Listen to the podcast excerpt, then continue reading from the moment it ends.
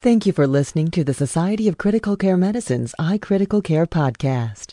The iCritical Care podcast is copyrighted material and all rights are reserved. Statements of fact and opinion expressed in this podcast are those of authors and participants and do not imply an opinion on the part of the Society of Critical Care Medicine or its officers or members. Your host is the Society's Associate Editor for Podcasts, Dr. Richard Savel. Dr. Savel is the Associate Director of the Surgical Intensive Care Unit at Maimonides Medical Center in Brooklyn, New York.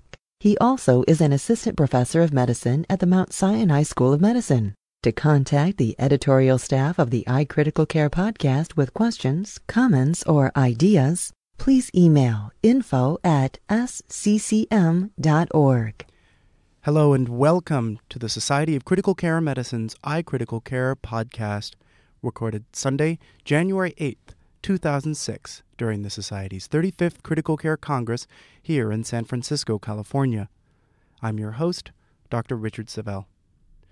Today we will be speaking with Timothy Quill, MD, one of seven prominent critical care leaders presenting during the plenary sessions at Congress. Dr. Quill is a professor of medicine, psychiatry, and medical humanities, as well as the director of the Center for Palliative Care and Clinical Ethics at the University of Rochester Medical Center in Rochester, New York. His session at Congress is entitled The Terri Schiavo Case Anomaly or Harbinger. Over the course of many years, Dr. Quill has written numerous articles on decision making at the end of life and specifically has contributed an important article to the April 21, 2005 edition of the New England Journal of Medicine on this case, entitled Terri Schiavo, A Tragedy Compounded. Though extreme cases such as these are rare, the importance and relevance to the practicing clinician cannot be overemphasized. We have an opportunity to speak with a true thought leader in this field today during what I'm sure will be a fascinating and thought provoking interview. Thank you, Timothy, for joining us today. Glad to be here. I would like to start out by learning a little bit more about you. I understand you're at the University of Rochester now, focusing on palliative care, but why don't you share with the members of SCCM, if you could, how you initially became involved in that field and how has your uh, research and interest in that field developed over the years? Well, I trained as a uh, general internist and uh, uh, did what might be considered a mix of hospitalism and primary care for uh, uh, the first part of my career. But I had always had an interest in end of life care, probably stemming from my work as a medical student and resident when. Uh, we had such severely ill patients, often in the intensive care unit, and uh, we're always trying to struggle with uh, whether we were doing the right thing, uh, continuing with technology, or or having a broader discussion about what is going on. I'm a real lover of, of technology. The intensive care unit we work uh, a lot in our with our palliative care group in the intensive care unit now. Uh, but also, I, I, understand it has its limitations, and and uh, to try to help people use it when it's helpful, but also stop using it if it isn't uh, helpful has been one of the things that I've been very interested in throughout my career. Uh, and again, understanding the transition. When is it time to transition to a more of a palliative focus? Yeah, it's partly that. It's partly a both and approach at first. I think it's it's saying that uh, certainly while somebody's going through a very uh, uncertain period, they might survive, they might uh, recover. We certainly want to be very aggressive with managing their pain and symptoms, but also we need to prepare them uh, in case things don't go well.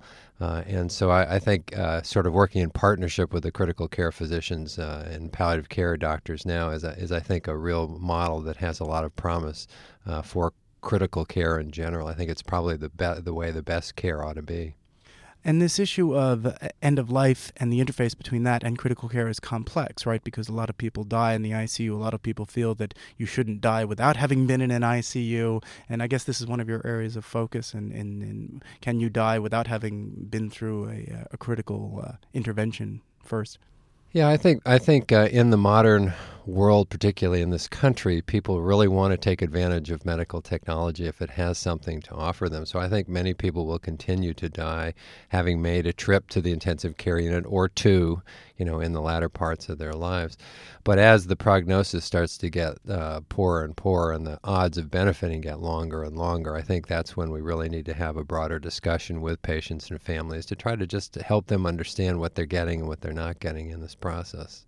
And you focus a lot on um, on palliative care and, and potentially hospice. Is that correct? Yeah, uh, hospice would be distinct from palliative care in the sense uh, they're very similar in the sense that they focus on aggressive management of symptoms, uh, enhancing quality of life, uh, probably enhancing decision making with patients and families.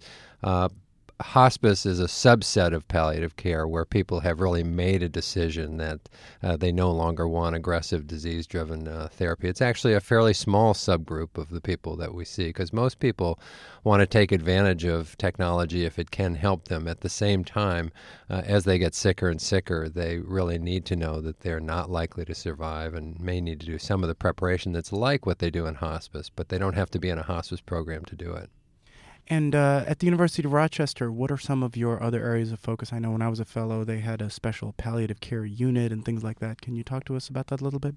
Yeah, we have a growing palliative care program. It's about four years old. We, we started fairly rapidly, you know, from getting about, in our first year of operation, getting about 300 consults uh, a year. Now we got about 600 consults a year we would uh, when we first started in the intensive in the intensive care unit we would only be involved after somebody had been in there two or three weeks and you know things weren't going well uh, people were in conflict about what to do.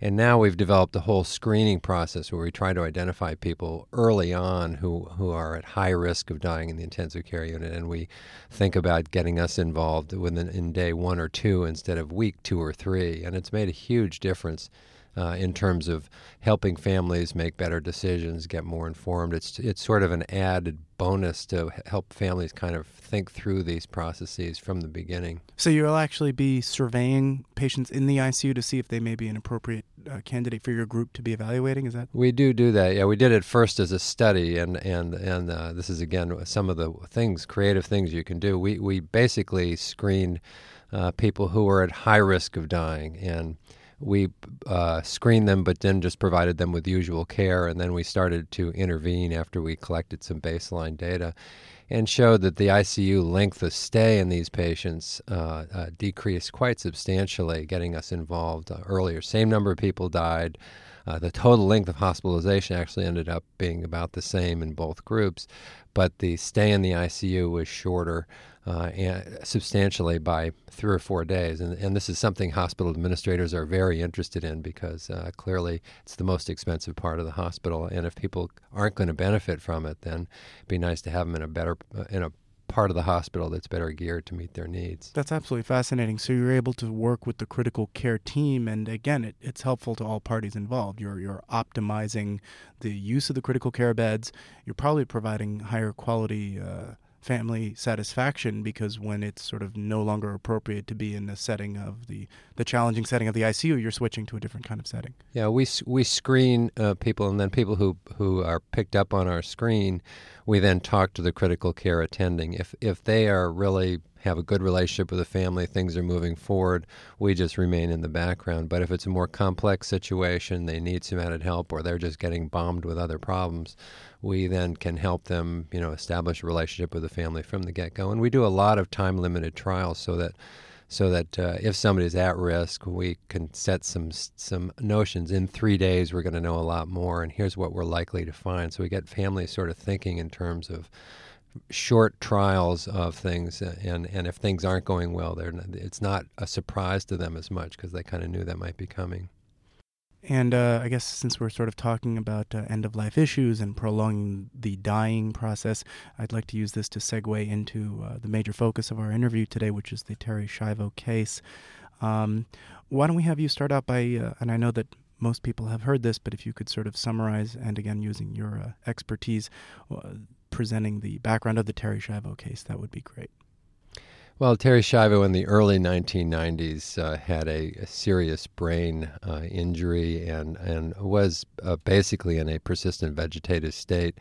Uh, her husband, uh, Michael Schiavo, uh, really was a strong advocate for very aggressive care in the early going. They, in, in fact, put a deep brain, brain, stimulator in, did some experimental therapy in hopes that they could bring her uh, back. And really, only after about three years of trying all of the potential experimental and aggressive treatments did he.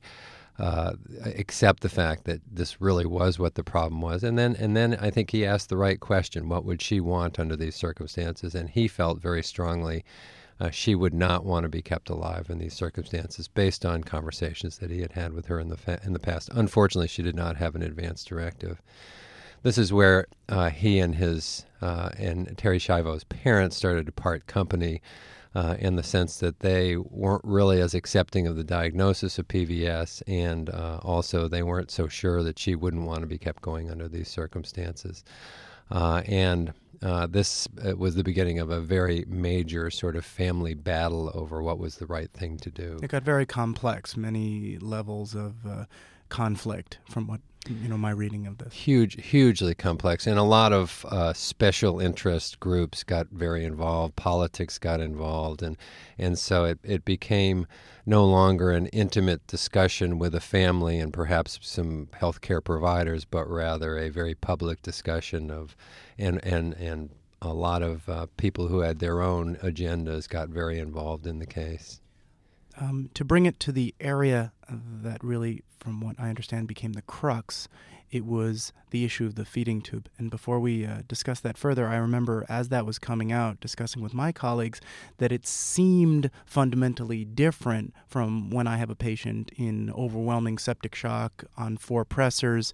And what we're doing is we're saying this isn't going to go well, and whether it happens in the next few hours or now, we'd like to stop the pressors right now because it is clearly someone where the outcome will be the same.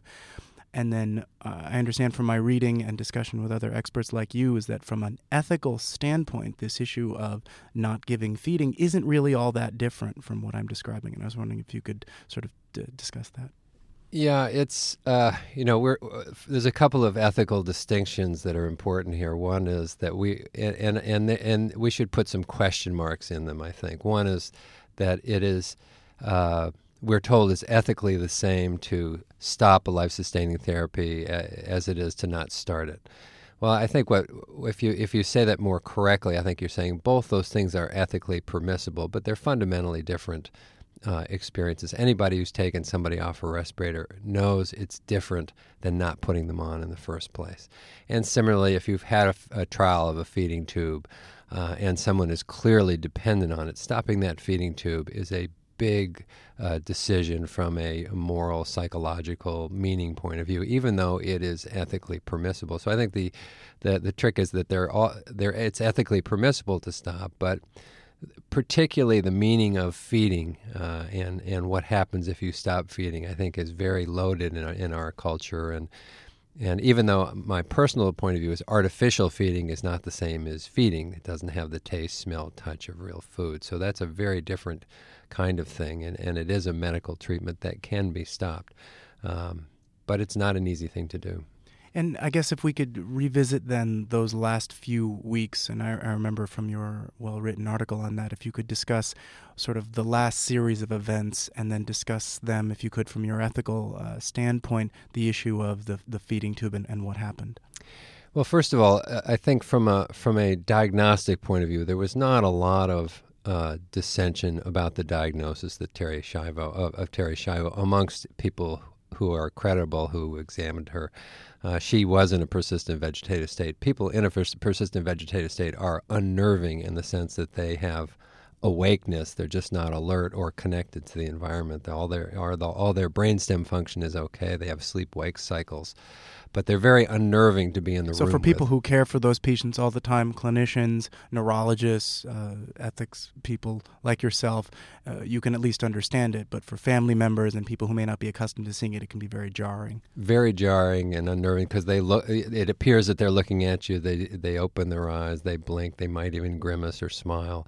Uh, and so, if you're, you have to really have some training and then spend some serious time with that patient to make sure they're not in other kinds of conditions.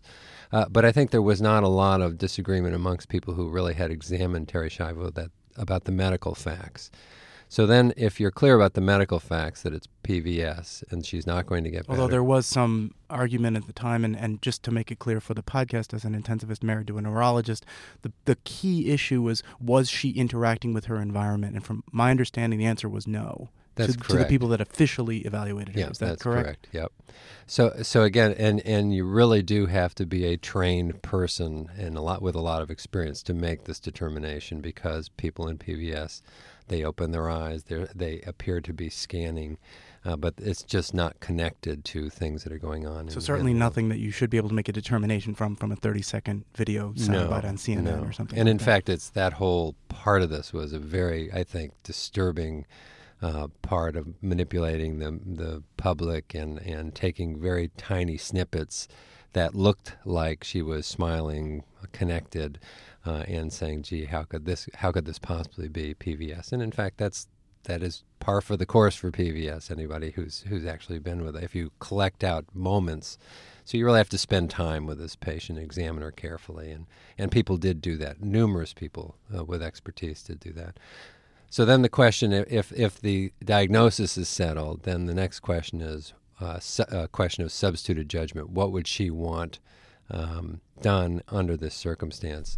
And the courts really collected a lot of data from Michael Schiavo, from her parents, from friends about this. Florida has a very high legal standard for withdrawing feeding tube, a clear and convincing standard. So you have to meet a very high legal standard to withdraw a feeding tube. And the courts really felt that with the data that they heard that it met the clear and convincing standard. And that's why I think this was that's the only reason they did stop the feeding tube. If there was not that kind of evidence that she wouldn't have wanted it, then I think it would have continued.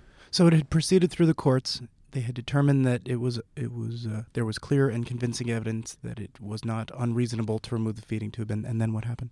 Well, there were a variety of appeals. The uh, the there was intervention at the level of the governor of Florida. There was uh, and, and then when that so that sent it back to court uh, again at an appeals court, which again then supported what the lower court had done. Then the federal government got involved. Bill Frist, uh, uh, a, a physician in Congress, uh, said that he thought uh, it wasn't uh, PVS based on who knows what, probably one of these, again, 30 second sound bites that were on the television. President Bush intervened, and it went all the way to the Supreme Court, which then chose not to hear uh, the case, uh, basically saying that the courts really did do their job. And I think that one of the bottom lines of this uh, uh, whole legal part of this case is the courts actually were, were solid as a rock in this in this particular instance. They they did what they're supposed to do, which is when we can't, we meaning the physician, patients, families, with the help of palliative care and ethics, when we can't resolve these things, the courts have to then take over and say, is this clear enough that we can make a decision of this magnitude? And the courts really looked carefully at the data and helped make that decision and then stuck to it. All the appeals processes worked in the way that they ought to work. I was wondering if you could talk for a couple of minutes about the. There are some important precedent setting cases prior to this case, and if you could talk about those and perhaps answer questions for, for people like me saying if those cases were so important and so well uh, entrenched in the legal system, why was there so much ap- apparent chaos in this situation? Well, actually, what's what's striking uh, to me is how infrequently we've had big cases in recent years. So I, I think these the precedents really are working. The first precedent, probably of note, is Quinlan, 1976. Uh, again, these are all relatively young women, all in PVS. Uh, Quinlan uh, was also on a ventilator as well as a feeding tube. Uh, this went to the New Jersey Supreme Court, and the New Jersey Supreme Court uh, said that the feeding tube was, uh, excuse me, the ventilator was a medical treatment. It could be stopped. Um, and they, they actually came up with the best, I think, uh, formulation of substituted judgment that has ever been ever been stated, which was if Karen Ann Quinlan could wake up for 15 minutes, understand her situation completely, be in the room with you, and then had to go back to it, what would she tell you to do? That's that's that's the challenge, and and I repeatedly bring this up with families. You know, if so and so could tell us what to do, and then had to go back there, what would he do? And sometimes that's really a um, it it shifts the thinking. Oh, Dad would never want to be kept alive like this. It's not what, and again, just to reemphasize your very, very important point that when you're speaking with families, it isn't what they want. Right. It's what they, as representatives of their family member, would want. It's it's actually what they think the patient would want. So, and, and it's really important because it does take the weight to some degree of the decision off of them. And in fact, I will say to families sometimes, I don't, to be perfectly blunt, I don't care what you want. Uh, you know, what I, what I really want you to try to imagine is what your loved one would want, and what would he say or she say if she was in the room. So anyway, that, that formulated that. Then the Quinlan case, then they took her off the ventilator. Of course, she breathed on her own. She lived for another eight years, uh, kept alive by a feeding tube. Anybody who's ever seen some of these big court ordeals know that going through now the same ordeal again around the feeding tube was more than this family could go through.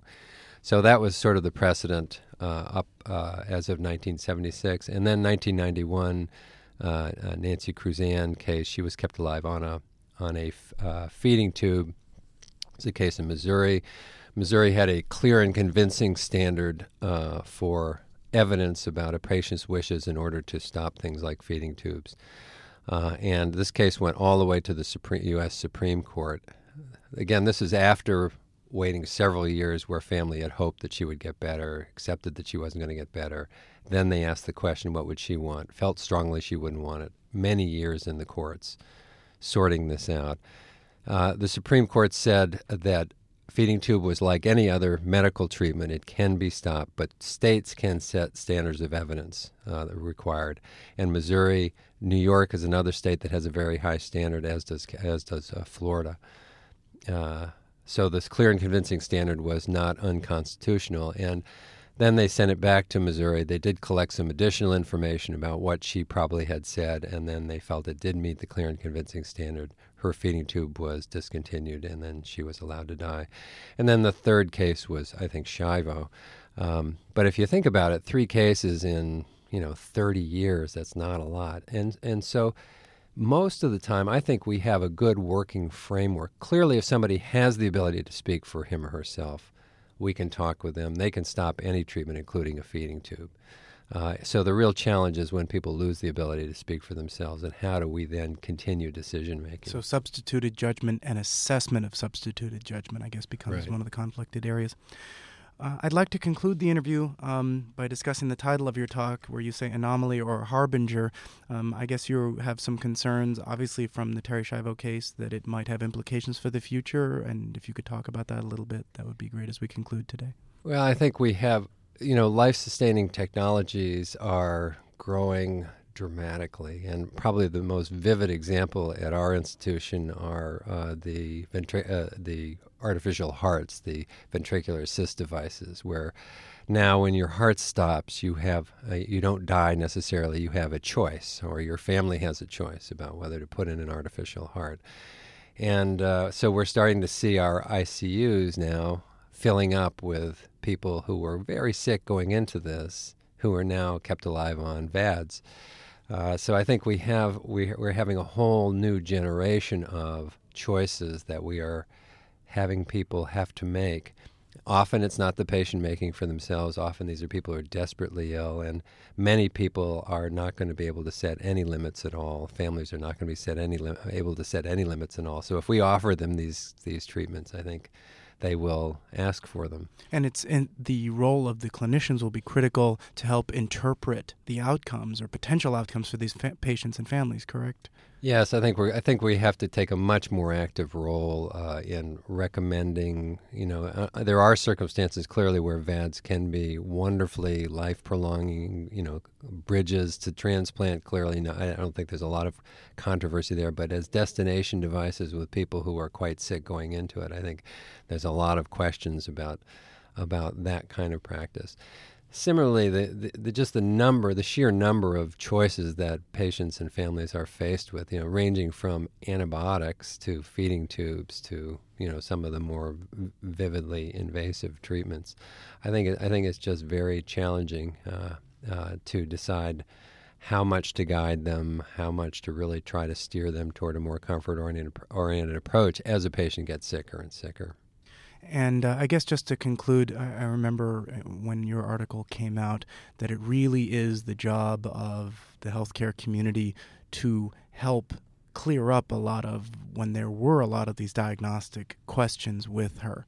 I mean, that, that seemed to me one of the most important things that we as healthcare providers at the local level could do is to help educate the people around us when there was questions about whether or not she was uh, alive and what is a persistent vegetative state and things like that.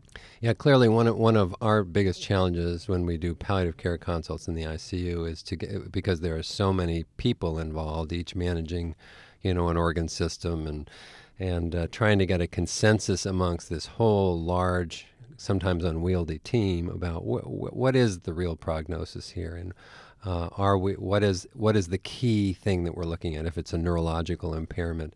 Trying to get really as clear as we can. And then once we get clear i think then we're in a position that we can work better with with families. But it really does require i think um, a main spokesman for the group uh, somebody who establishes a relationship with a family, meets with them repeatedly over time, because these are these are just tough uh, tough decisions that can be made, but they're a lot better made if if somebody has a relationship, they're known to the family, they develop uh, uh some trust with them. We've been speaking today with Dr. Timothy Quill. Dr. Quill is a professor of medicine, psychiatry, and medical humanities, as well as the director of the Center for Palliative Care and Clinical Ethics at the University of Rochester Medical Center in Rochester, New York. Thank you so much for being with us today. My pleasure. This concludes our podcast for Sunday, January 8th, 2006. To learn more about improving end of life care in your intensive care unit, attend the SCCM conference Improving the Quality of End of Life Care in the ICU Interventions That Work, February 17th and 18th, 2006, in Miami, Florida. For more information or to register, visit the SCCM website at www.sccm.org. Thanks again for listening.